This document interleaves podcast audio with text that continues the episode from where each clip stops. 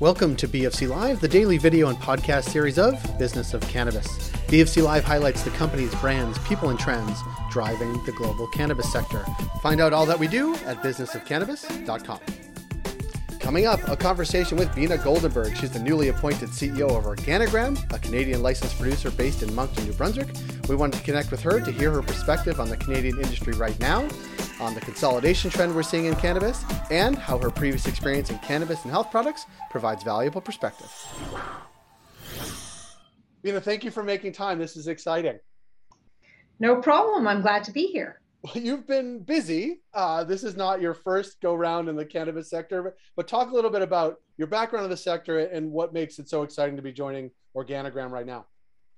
Sure. So, uh, first of all, um, I've been in the sector for about a year and a half. So, I don't have a ton of tenure in the sector. And, and I learned a lot when I got started a year and a half ago about the category, about the industry. Um, and it's a fascinating time to be part of an industry that's just starting to grow and build. And you don't get this kind of opportunity uh, very often. So, um, you know, it, it's, the industry, um, and for me, um, what attracted me to, to Organigram and why I was really excited was over the time that I was in the space, I was watching OGI, or part of the top 10 big LPs and and great portfolio products. And I heard wonderful things about their uh, facility out in Moncton. And, uh, you know, luckily I had a chance to go see it last week and was uh, quite impressed by it. So uh, great facility, uh, great business. But what really attracted me to OGI was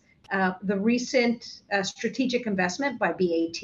I think all of a sudden there's a focus on not, not just about growing cannabis today, but about the future of where this category is going. Um, really, a focus that OGI has on innovation.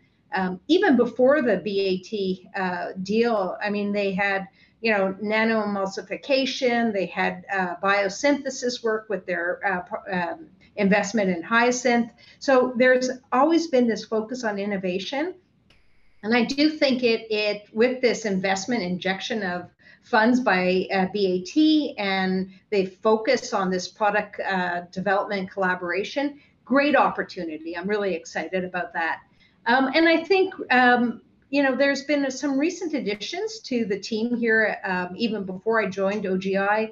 Um, you know, a new VP of marketing and VP of, of innovation. So um, both with talent, uh, with experience in the cannabis industry, brought them in. So that's great. But a great VP of operations who's really driving continuous improvement in the facility and that will help us drive uh, gross margin improvements. So I, I, see already on shares, we're seeing the revenue line going up, but gross margin improvement is also important. I'm, I'm really excited about, uh, you know, combining those with, with the innovation focus.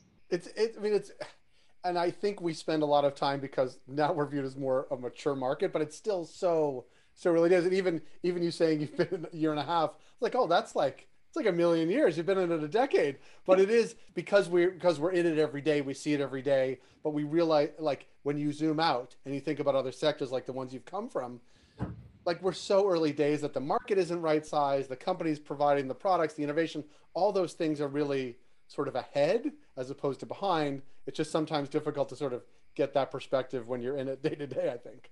Absolutely. Yeah. Yeah and and so talk a little bit about that because you talked about innovation and um, we've seen uh, maybe I want to get your sense of sort of where we are. Like there's been this wave of consolidation. Well, consolidation, but also investments from sort of outside industries like the BATs, right? Um, investment. Like, do you think this is sort of the trend that like in Canada certainly we're right sizing the market. We can project where we're going to be. There is continuous growth, but you know you could see in Ontario some areas are now saturated with retail, whereas a year or a year and a half ago, they absolutely were not. Um, uh, in other parts of the country, that ramp up is happening. We could see that and maybe project. Like, is that how you're viewing it? That you know we can project at some point we will see sort of a leveling off of the sort of upswing, but we'll have a steady state of retail where the LPs are selling it and consumers are sort of finding where they have their products. Is that sort of how yeah. you're viewing the lens now? Yeah, I mean, listen, you know, we might feel like it's long, but you know, legalization happened less than three years ago, right? So um, it's still pretty, uh, it's it's still pretty much in its infancy. There has been a lot of um, uh, M&A going on and smaller guys uh, being bought out. But the truth is, I, I, think I recently read a report done by Tamy Chen that that the top five LPs a year ago had 50% of the market, and now they have less than 40%. Right? There's still fragmentation despite the M&A. There's still too many players. I think Health Canada has licensed 700 producers. So um, there's going to be more shakeout. There's going to be shakeout in the licensed producer side, and certainly, as you just mentioned, in the retail side, highly fragmented retail, um, and and it, you know, not all of them are going to make it because it's oversaturated, and there's going to be chains because there's benefit of chains in data collection and loyalty programs and just being able buying power. There's just uh, opportunity on both sides. Um, I think what's going to change and uh, over time, like there was a lot of um, M&A back in 18, 19, and it wasn't very sophisticated. And a lot of those activities didn't pay back. I think the more recent acquisitions are really based a little bit more strategic, you know, filling gaps in a portfolio or f- filling regional gaps. So more strategic thinking. Um, the watch out I will always give is I don't believe in acquisitions purely for market share because if you have that product, you're going to cannibalize yourself and it's going to be a tough one to pay back.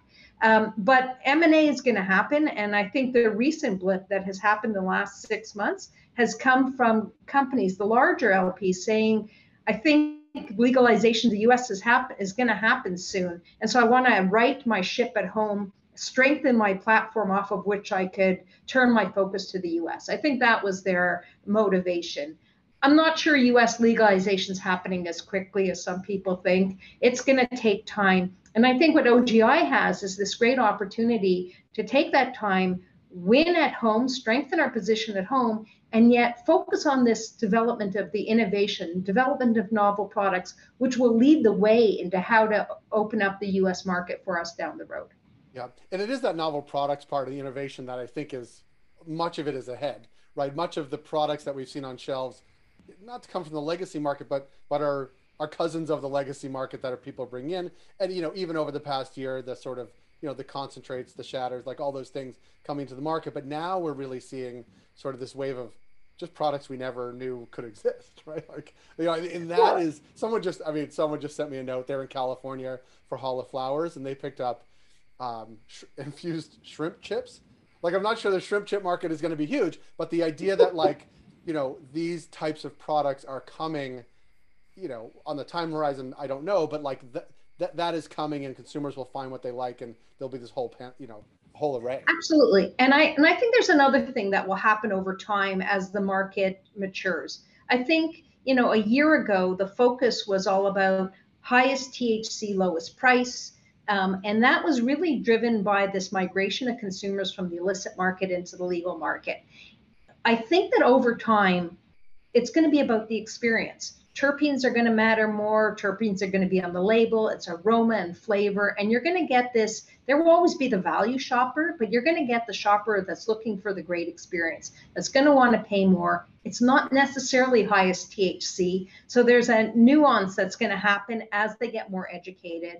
Um, but I think also we're going to see more things with the rare, rarer cannabinoids. We're going to see the CBNs and CBGs and those incorporated and the whole wellness focus. Like, if there's anything for me, I'd love to see regulations on CBD open up, a change where you could get CBD in the natural channel or in the pharmacies, because I think there's a whole consumer base that won't shop in the cannabis retail. And it's and from a wellness standpoint, they're interested in CBD. And I saw this when I was over at Hain in the health and wellness space. And it's just regulations have to catch up. Yeah. And we've seen some of that in the States that I mean, you know, some places you can get CBD and like the the gas station on the side of the road. But I but I also think sort of hearing from retailers now, cannabis retailers now, many of the questions they are fielding are not about where do I get a medical authorization or even where are the best rec products on the shelves, but it's somewhere in this middle of like health and wellness.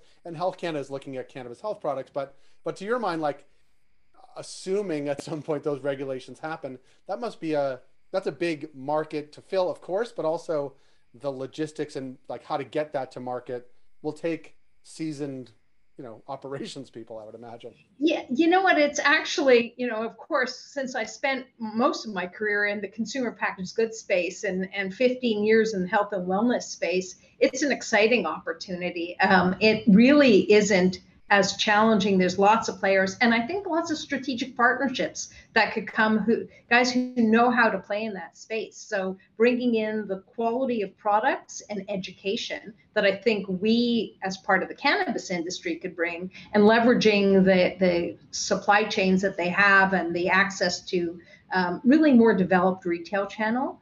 Uh, but I, you know, I think over time the consumer, there's got to be education of the consumer. There's going to be more brand loyalty, brand development. It's going to continue to evolve into truly a consumer packaged good. Yeah. And I think that's all for the better for the industry overall. More importantly, maybe it's better for the consumers because they'll have more options, more choices, more companies serving their specific needs, you know, as a as opposed to highest THC, you know, in store, come in, talk to a bud tender because while there are many cannabis consumers right now, most I think, you know that that that is their experience. I think the the world is open to lots more opportunity. You know, absolutely. I don't think we've even touched the surface of the new uh, cannabis user, but the novice user, and and get getting them on board, getting them comfortable, understanding what it's about.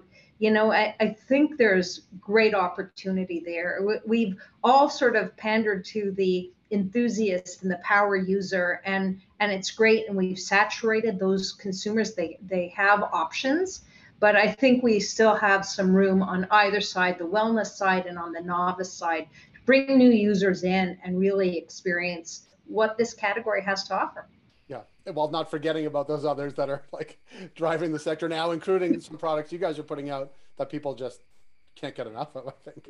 Yes, actually, you know, I do want to also talk about the, the recent acquisition OGI did with the Edibles Infusion uh, Corp. So, uh, great technology in in candy making and experience, and all of a sudden applying that to the space you know, highly automated, really quality products. I, I think this is the edibles market will continue to grow. We have not only sugar gummies, but sugar-free gummies and, and the opportunity to look at some of the, not only CBD and THC, but maybe CBN and those kind of things. I think there's great opportunity to continue to build that space. Uh, and so another thing that I think OGI did really well a, an area that they could continue to build and add, you know, get a, a quality facility that adds to their capabilities. Yeah.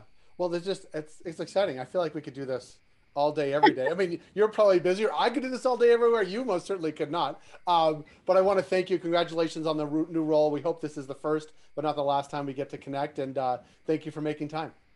You're very welcome. I've enjoyed it, and I'd love to connect again. Have a Absolutely. good day. Absolutely. Thank you. All right. Bye bye. That was Beena Goldenberg, the CEO of Organigram. If you like this program, please rate and review us wherever you found us. It helps support the work we do. We're able to do what we do because of our ongoing partners, including Alterna Savings, Cannabis at Work, Cannabis Benchmarks, Can Delta, Gallagher, Headset, and Torkin Manes. Find out all that we do at businessofcannabis.com.